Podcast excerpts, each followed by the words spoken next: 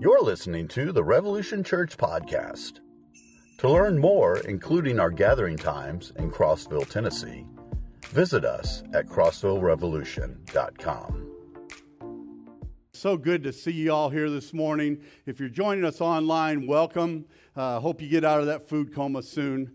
Uh, but thank you for being here this morning, uh, the Sunday after Thanksgiving. And I trust that you've had your fill of turkey and dressing and pumpkin pie and naps and football and online shopping and maybe another nap. And you're here this morning to refresh and reset before we head into these tweener weeks, the weeks between Thanksgiving and Christmas. Now, word of caution don't let these next couple weeks fool you. They might seem calm, but you get into the second and third week of December, you're hanging on for dear life. Just trying to make it to Christmas morning. Am I right? And you make it to Christmas morning, and it all ends in a pile of shredded Christmas wrapping paper. And the kids are playing with the boxes that the toys came in and not the toys. Can anybody testify? Been there, done that. I just want to say a special thanks to Pastor Josh uh, for giving me an opportunity to be on the platform this morning. Uh, it's always an honor and privilege, but especially during this Battle Ready series.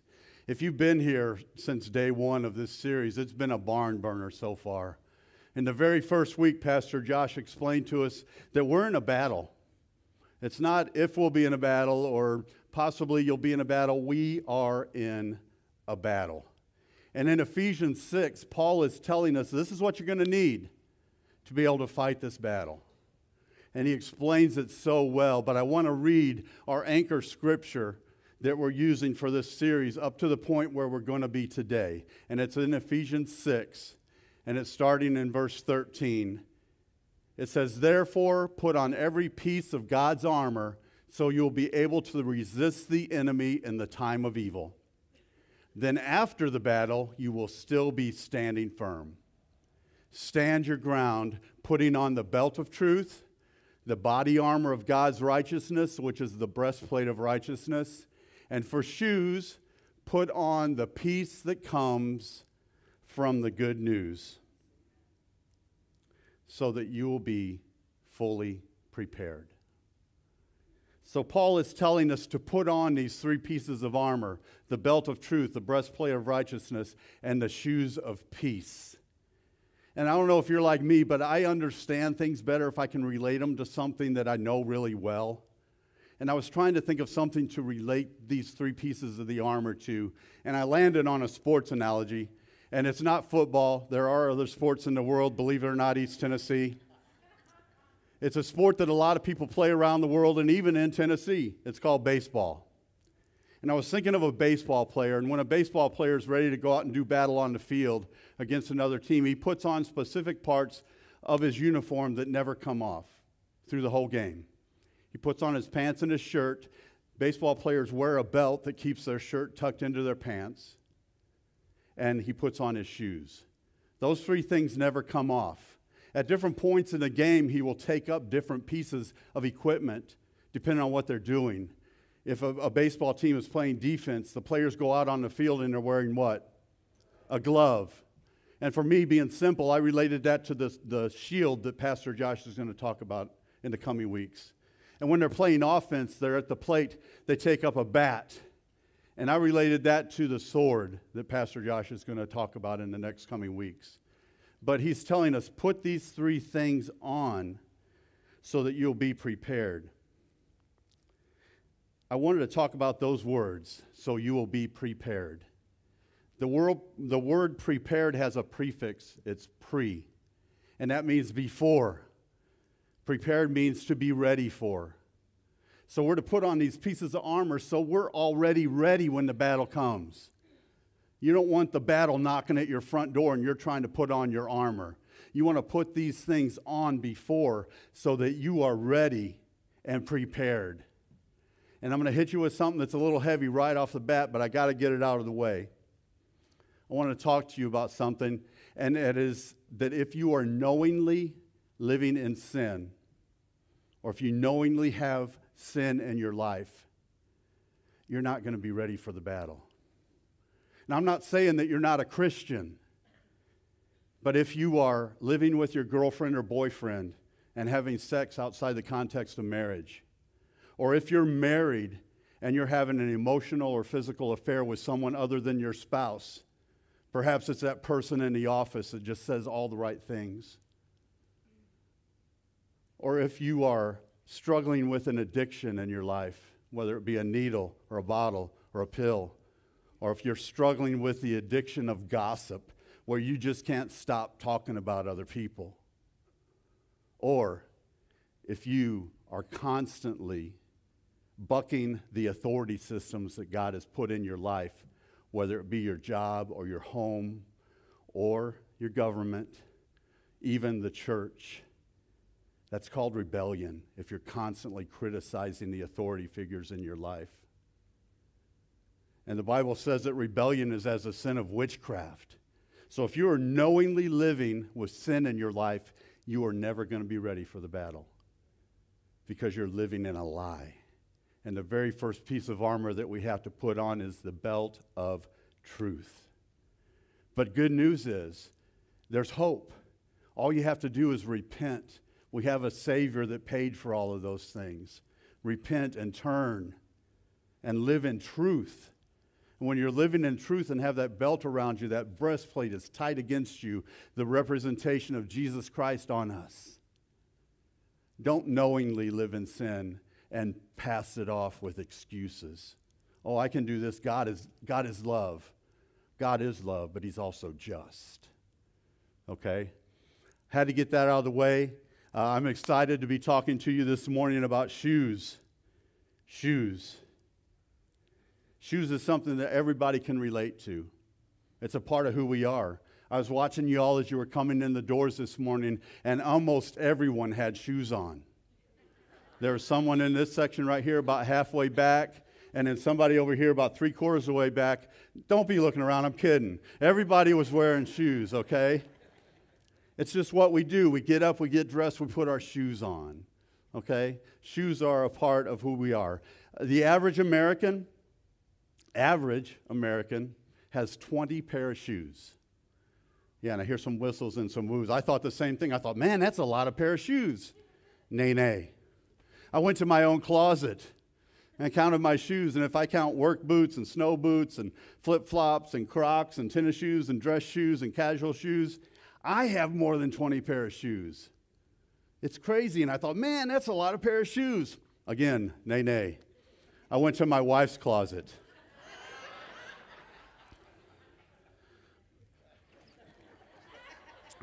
Please don't get me wrong. She doesn't go out and buy shoes all the time. In fact, I think the last pair that she got was a pair I bought her for last Christmas, as a little pair of leopard print uh, slip ons. Um, but when she finds a pair of shoes that she likes, she hangs on to it and wears it until it's not wearable anymore. In fact, last week she had a pair of boots she wore to church. Was it last Sunday? Wore a pair of boots to church last Sunday, and we got home. She said, I got to throw them away. The heel is starting to come through the sole of the shoe. And I had to drag the boots and her to the garbage can and throw them away. But uh, I went to her closet. She has a closet that's just for shoes and purses in our house, all stacked up nice and neat. And I started counting. I kept losing track between 50 and 70 pair of shoes. Uh, but she can tell you what each one is. She knows them. Oh, that box right there, there's no markings. Oh, that box is this pair of shoes. Well, here's the good news, folks. In this physical world, this life that we're living, we might need multiple shoes for different occasions. But in the spiritual world, we only need one pair of shoes.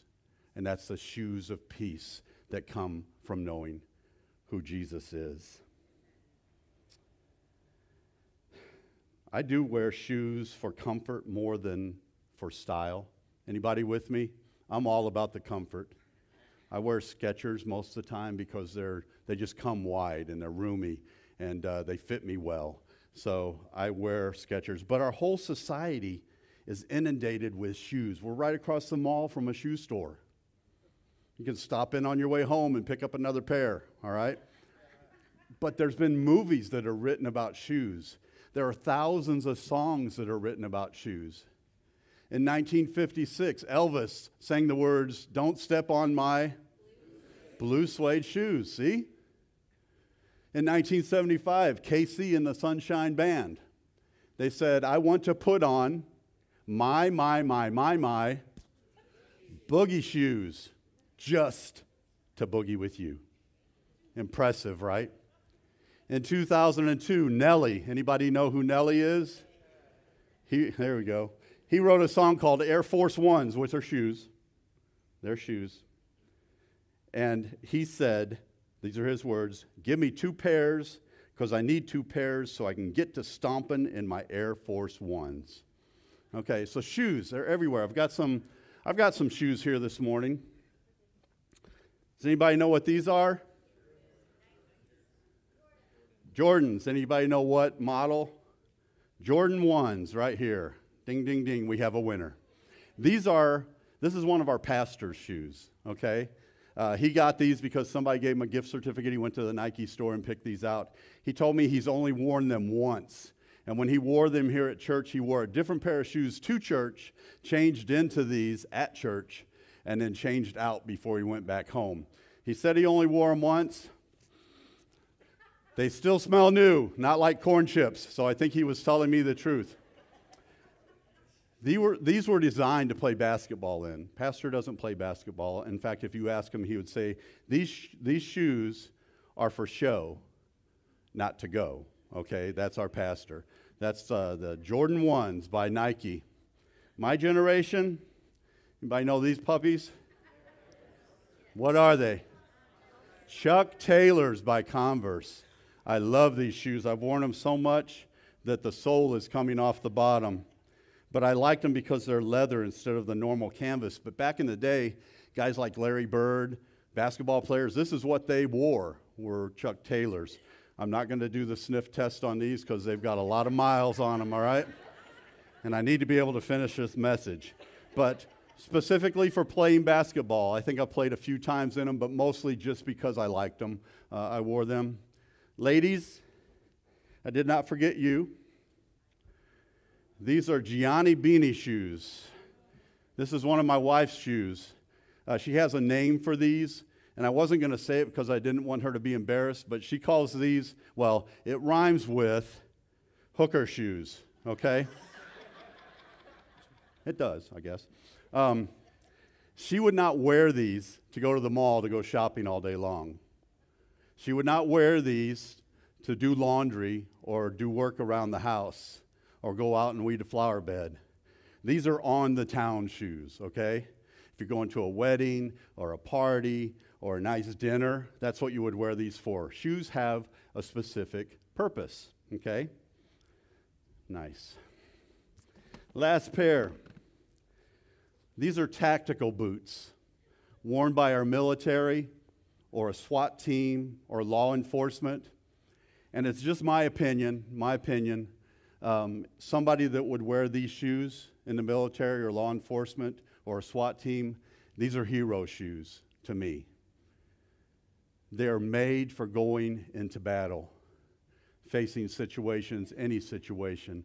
They're lightweight, they're breathable, they lace up the leg so that they're on there good. These are not going to slip off when you have them laced on. They have traction on the bottom. And uh, these are most like the shoes that Paul is talking to us about this morning the shoes of peace.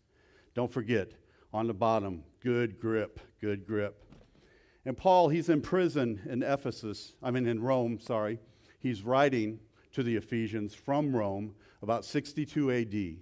And he's in a prison cell and he's got a Roman soldier that's guarding his prison cell. Why? Because he has been known to get out of prison on other occasions. Whether the doors just fell off, the chains fell off, they walked out. Um, so they have him under heavy guard, okay? And he's looking at this Roman soldier and he's thinking, you know what? This Roman soldier and the whole Roman army, they are the best fighting team on the face of the earth. The Roman Empire was huge, and the Roman soldier was the best equipped soldier in that day. And Paul's looking in the physical at this Roman soldier. He's already told us about the belt and the breastplate, and he's looking at the shoes and he says, How can I relate this to Christians so they know what they need to have on their feet spiritually when they're going into battle against the enemy. And I have a picture of some Roman soldiers' shoes. They're like a lace up sandal that is laceable from the front to the back so that you can put it on tight enough to just fit your foot. And on the bottom, they have these things called hobnails. And they're, they're nails that are driven into the bottom of the sole of the shoe. And there's a specific reason for these hobnails. They're to help the soldier have traction in any kind of environment he's in. Not only are they to help him have traction, but they're to help him advance against the enemy when he needs to. And Paul's looking at these shoes and he says, Man, as Christians, Christians need to be able to stand their ground and have traction in their life. And that traction comes from peace in our life. That peace also allows us to advance against the enemy and not lose ground against the enemy. And our shoes have to be like those of the Roman soldier but why?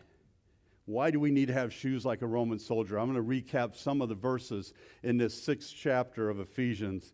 In verse 11, it says this Put on all of God's armor so that you will be able to stand firm against all strategies of the devil. Standing firm in our life, we have peace on our feet, the peace that comes from Jesus. Standing firm against the strategies of the devil. He's strategizing. He is strategizing against you. He is strategizing, strategizing to destroy you, your family, your loved ones, your friends. His whole purpose is to steal, kill, and destroy us.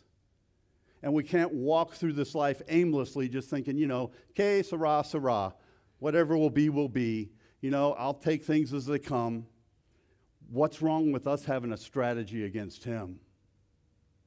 So that we're able to stand firm. And when he comes against us, he's the one that's taken by surprise because we're ready for him. It comes from putting on this armor.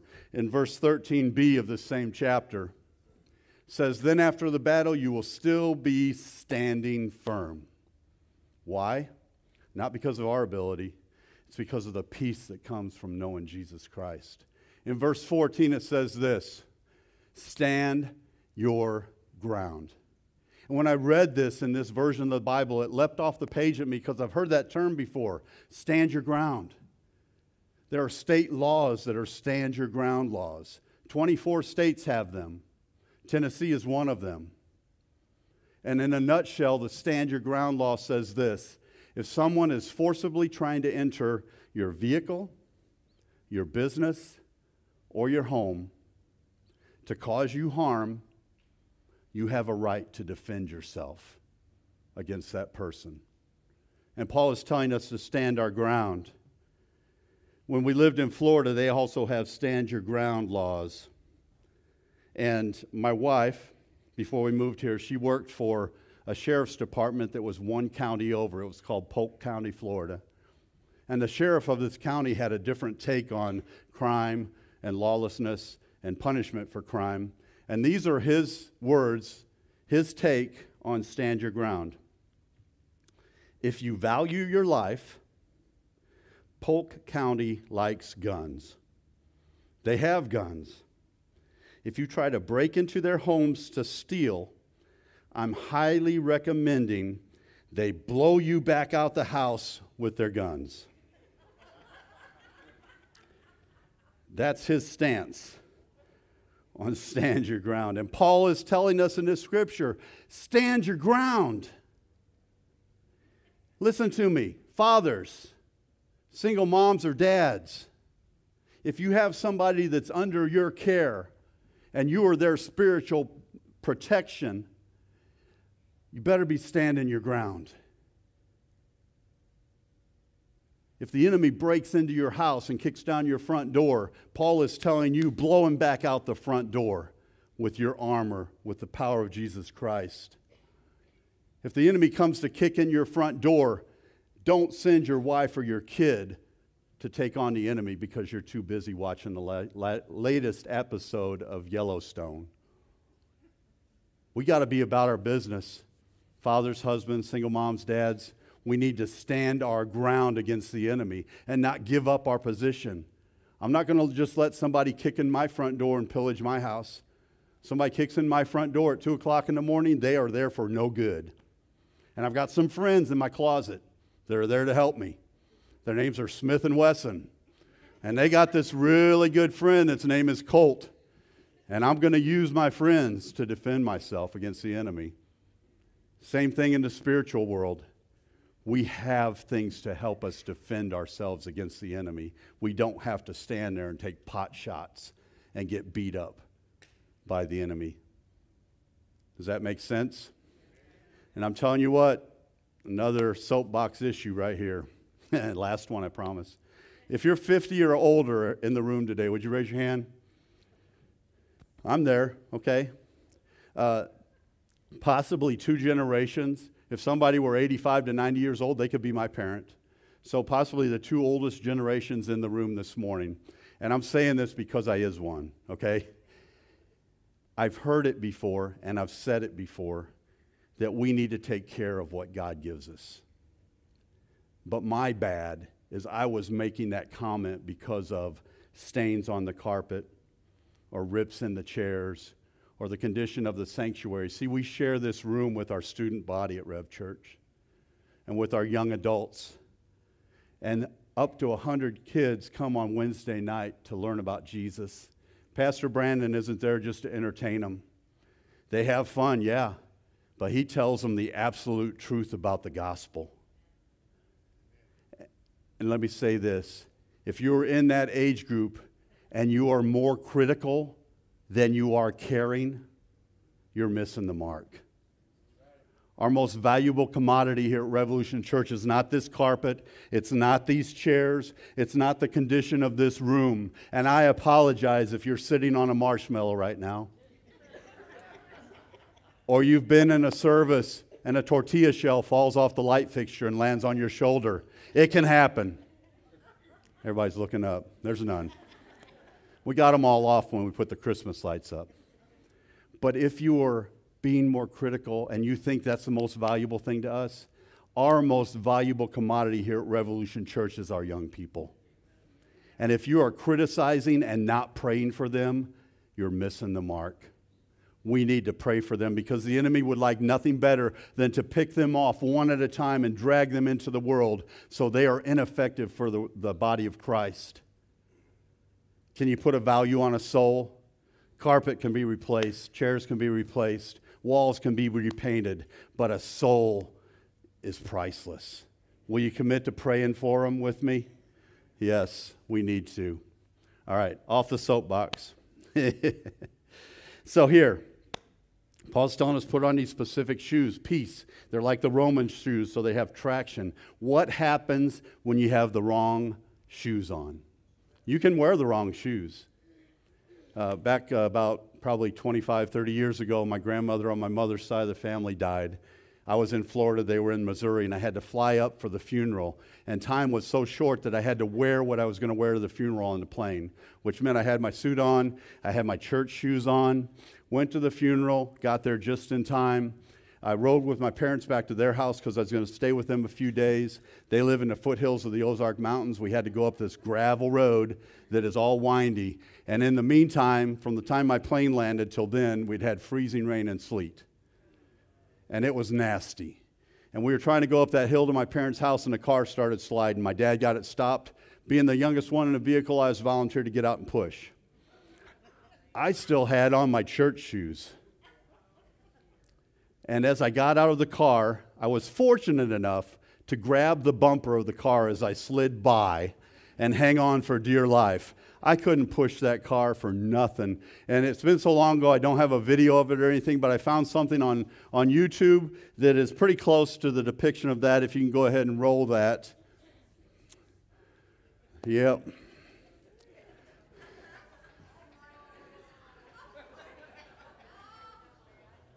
This poor guy. He's probably heading out the door, going to work. He's already got a thousand things on his mind. Uh, can you roll that one more time for me? I was wondering What is the person that's driving by in the car thinking when he sees this person? So, oh, there they go. Ah. Wrong shoes for the condition. We got to have on the right shoes, the right shoes that come from the peace, from the good news. Now, see, the world defines peace differently than God does. The world has a totally different definition of peace. And I looked it up in some dictionaries, An Oxford Dictionary says freedom from disturbance, tranquility. Webster's dictionary says this a state of tranquility or quiet, freedom from civil disturbance. So the world looks at peace and they think it's the absence of anything going wrong. I grew up in a house, I had one sister, and we were always fussing and fighting. And I remember so many times my mom saying, All I want is some peace and peace and quiet. That's the world's definition of peace. But God has a different definition of peace. I was reading a book by Tony Evans about spiritual warfare, and he told a story, and I apologize ahead of time because I'm probably going to slaughter the story. So don't give, send me any emails or anything about that, about not being correct. But as good as I can retell it, there were two painters that were tasked with painting their best depiction of peace and there was a $250,000 prize for whoever could paint the best picture of peace. And they were given identical easels, identical canvases. They could paint with whatever they wanted to. They were given a certain amount of time to paint this picture. After that time was up, the judges came back and they're looking at this first picture, and it's a picture of a lake. And it's so tranquil. There's not a ripple on the water, it's just calm. And on the shoreline of the lake, it's lined with all these evergreen trees. And they're beautiful because the reflection of the trees is in the water. It looks like a mirror. And above the trees, there were mountains, snow capped mountains that were just beautiful. The sky was a bright blue. There were wispy clouds floating through the sky. And the judges looked at this painting and they said, Wow, that's good. And then they went over to the other painting, and from the top, the sky was black and ominous. And there were clouds that were outlined by flashes of lightning behind the clouds.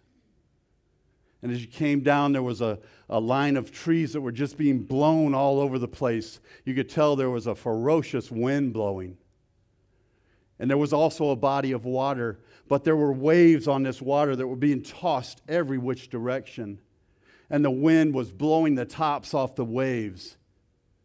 And the shoreline of this body of water was large boulders and sharp, jagged rocks. And down in the very corner of this painting, there was one beam of sunlight breaking through those clouds, shining on one rock and on that rock was a little bird. And you could tell by his posture that he was singing. That is a depiction of God's peace. When all hell is breaking loose around us, can we stay on that rock and be that bird singing? And they gave that painter the $250,000 prize because that best described God's peace. God's peace is so different from the world's. Theirs is the absence of any disturbance. God's is, it doesn't matter what's going on around us, I'll give you peace. And it's not manufactured through us, it's a gift from Jesus Christ. The peace that comes from God isn't a feeling. It's not a feeling. So please don't confuse peace with happiness, relaxation, and rest. All of those things are good things, but they are not peace. Does that make sense? The Bible has many examples of peace in its pages. And in order to make this sermon only three hours long, I cut it down to just a couple examples. The first one being Abraham. Abraham was promised by God to be the father of nations. Now, there's one thing you need to be the father of nations that's children. And Abraham and his wife were getting up in years, hundred of years old. And finally, God came through on his promise, and they had a son named Isaac. And Abraham's thinking, finally, I can become the father of many nations.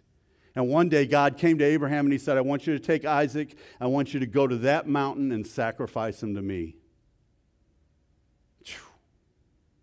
Personally, I would probably be saying, I rebuke you, Satan, because that can't be from God. But nowhere in the script does it say that Abraham lost control of his life. Nowhere does it say he was frantic or confused or questioning God. He took his son to the top of that mountain and he raised that knife, and God said, Stop. I know now that you trust me. Abraham was at peace because of the trust he had in God. There were these three young men named Shadrach, Meshach, and Abednego, or as my children would say, to bed we go. Um, they, were, they were taken captive by this tyrant, egomaniac king named Nebuchadnezzar. And this guy was such an egomaniac that he wanted people to bow down and worship him. And these three young men stood their ground and they said, No. This ticked off the king. He said, All right, heat up the furnace. In fact, make it seven times hotter than it normally is. I'm going to show them who's king. And it says in the script that even the men that threw Shadrach, Meshach, and Abednego into that furnace, they were killed because of the extreme heat. And the king came and he looked in and he said, Didn't we throw three people in there? And they said, Yes. And the king said, I see four. God, Jesus, was there in the midst of all hell breaking loose around them.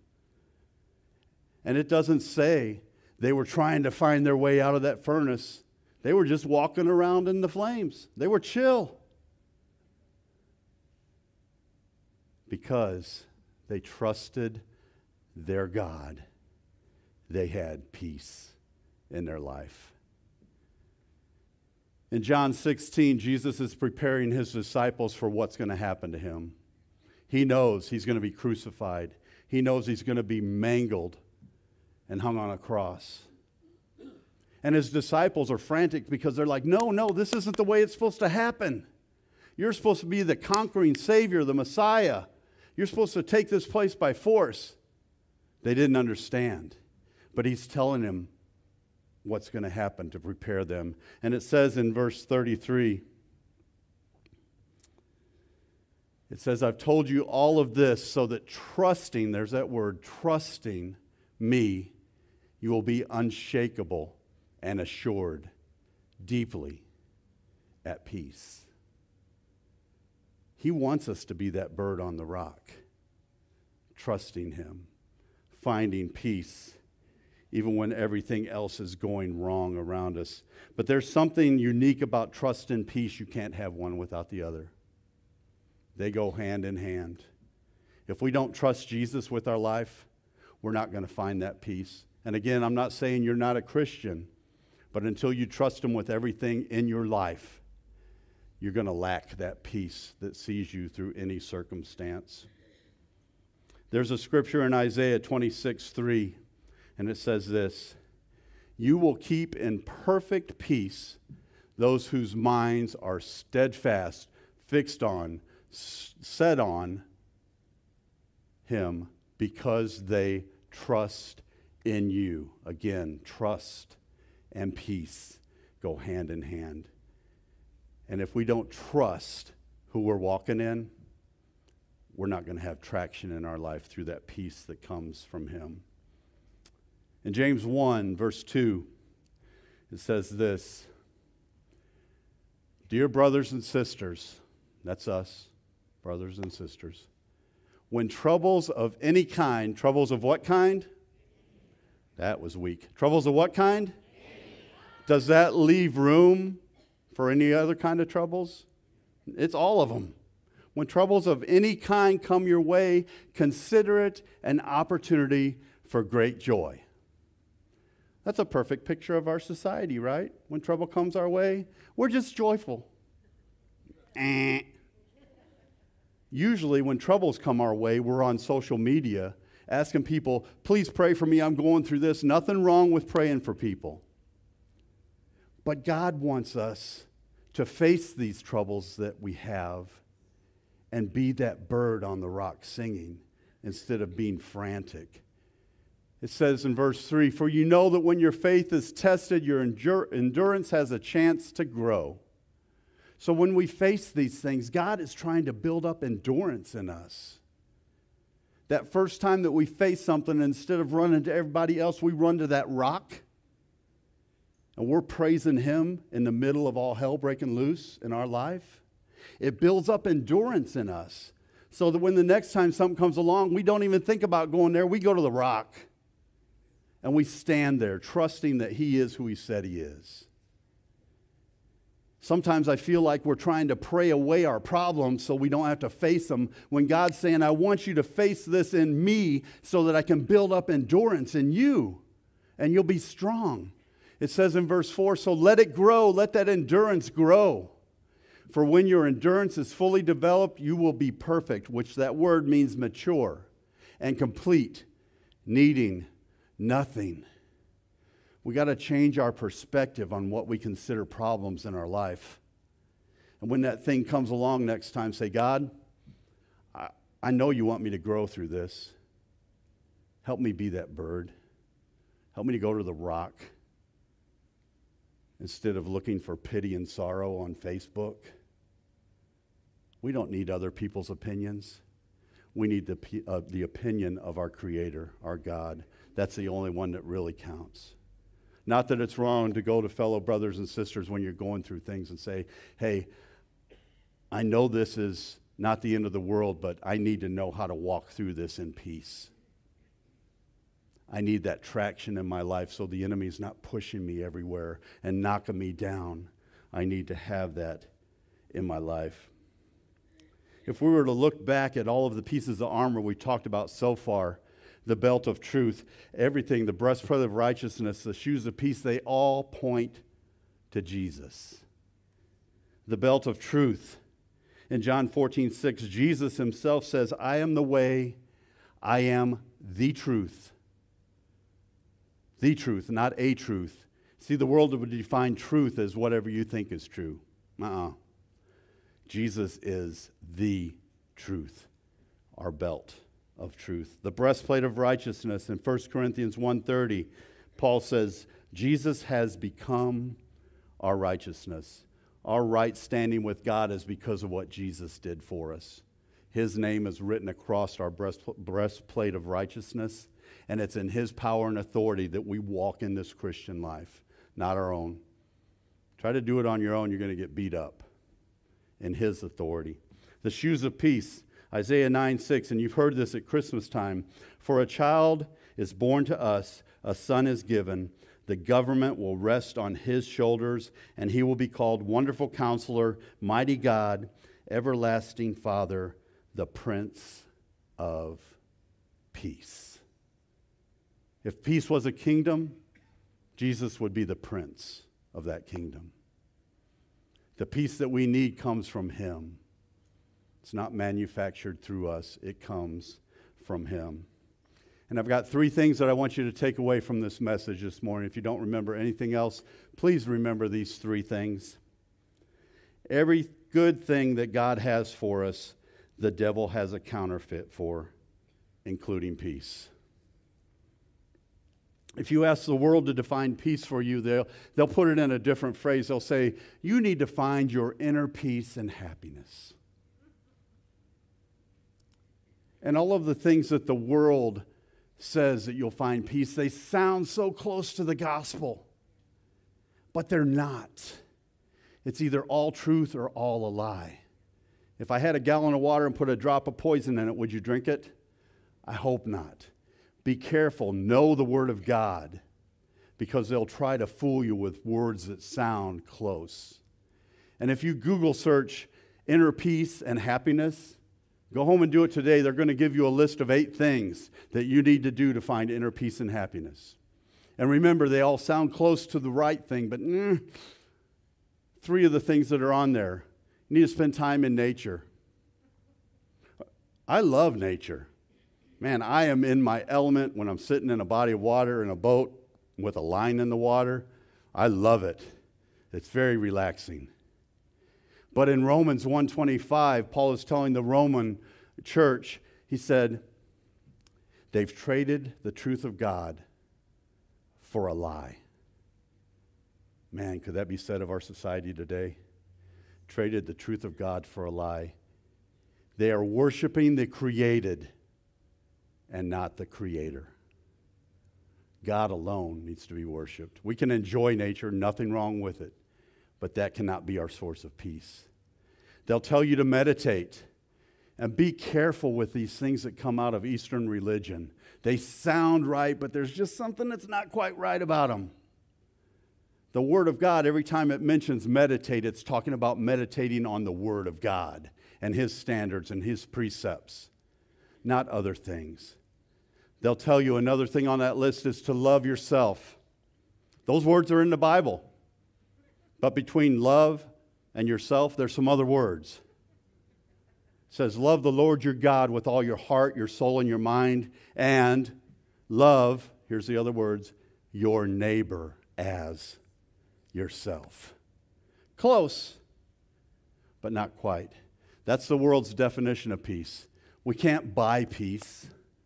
Peace is not available for purchase. And sometimes in our life we think, man, if I just had this or that or this or that, I, would be peaceful. I'd have peace in my life. If I just had a, a bigger camper, we could go camping 16 weekends a, a year instead of 10.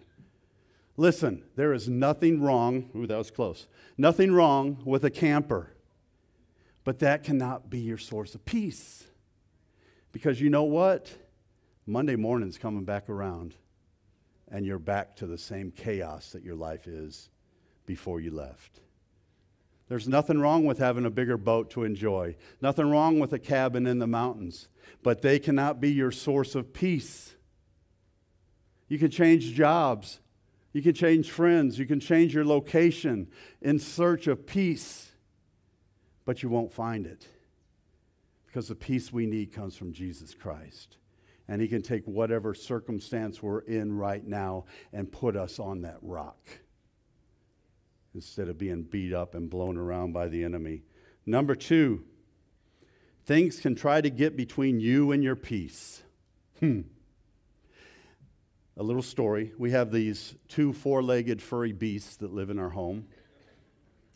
And I think their names are on all of our deeds that we have, including the house and the cars and they dictate when we get up, when we go to bed, when they eat. Um, but I have to take them out at nighttime before we put them in their cages for the night so that they can do their thing. And I have these old Crocs sitting by the front door.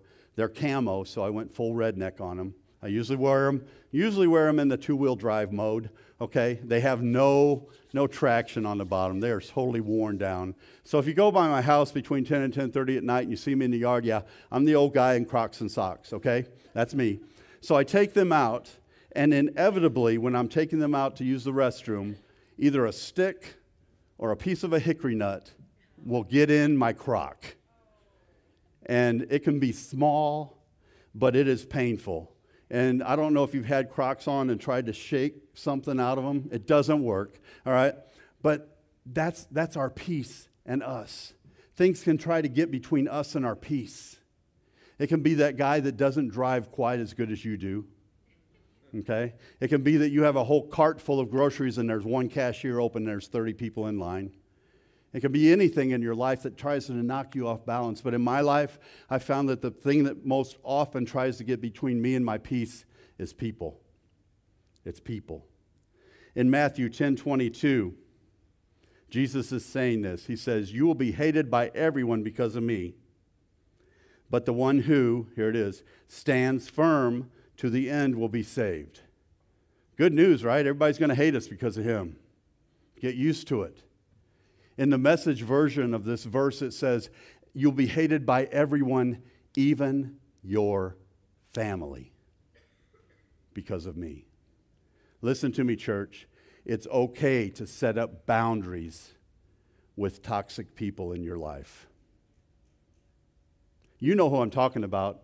It's that person as soon as you're in their presence, your peace is gone. There's tension, there's craziness. And pray to God and ask Him, say, what kind of boundaries can I set up to protect my peace from being taken when I'm in the presence of that person? It's not wrong. It's not wrong. It's protecting that peace. Number three, and I'm almost done. Nothing can replace the peace that comes from knowing Jesus.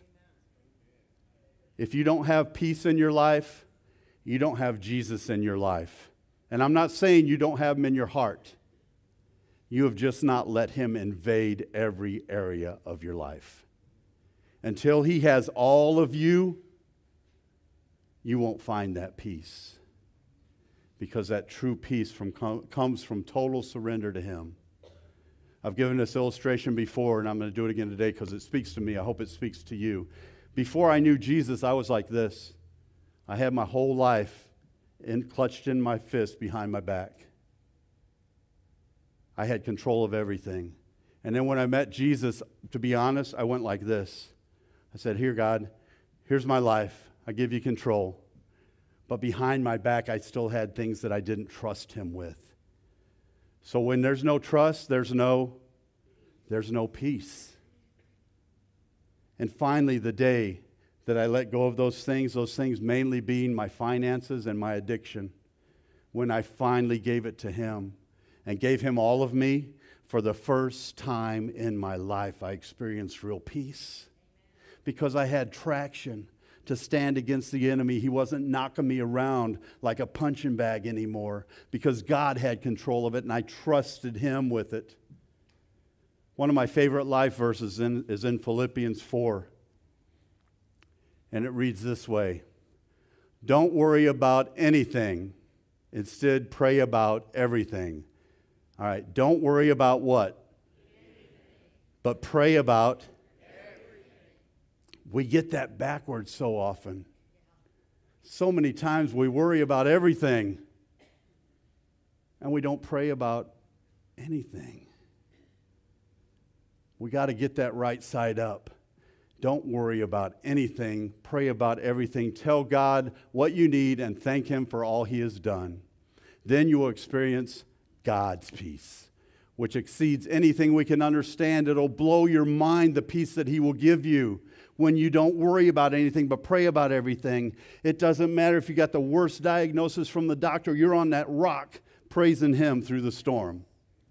It doesn't matter if you lost your job, you're on that rock praising Him through the storm. And people, people will think you're crazy.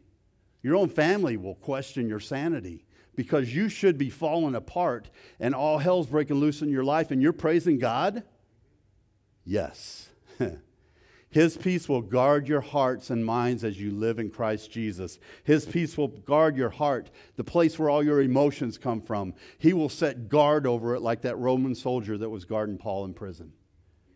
He'll say, uh uh-uh, not today. He'll guard those emotions. And instead of falling apart, you find a strength in standing in Him. He'll guard your mind, your thoughts, where all those crazy thoughts come from, where you go from A to Z in no time when something bad happens. He'll guard those thoughts because you have His peace and you're standing on that rock. Put on peace on your feet. It only comes from Jesus. And if you need to have that peace in your life, pray to Him and ask Him to give you that peace. I'm going to read our anchor scripture one more time before we go.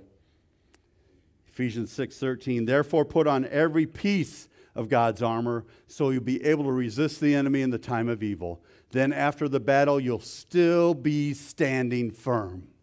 Stand your ground, putting on the belt of truth and the body armor of God's righteousness. For shoes, put on the peace that comes from the good news, which is Jesus, so that you will be fully prepared. If, you feel, if you feel like you're not fully prepared, if you feel like the enemy's been beating you up, have a conversation with God Say, God, show me what I need to change in my life so that I'm prepared for this, this battle that I'm going to go through. Let's pray.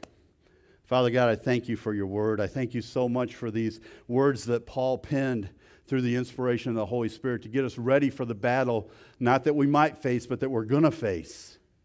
Lord, speak to our hearts as we go today. Show us things in our life that we need to get right with you. Lord, if there's sin in our life, let us be at a place of repentance to a holy God and find our right standing with you. Lord, keep us safe as we go. We thank you for your love for us. In Jesus' name. Amen. If you are encouraged by today's message, be sure and rate us and subscribe on iTunes.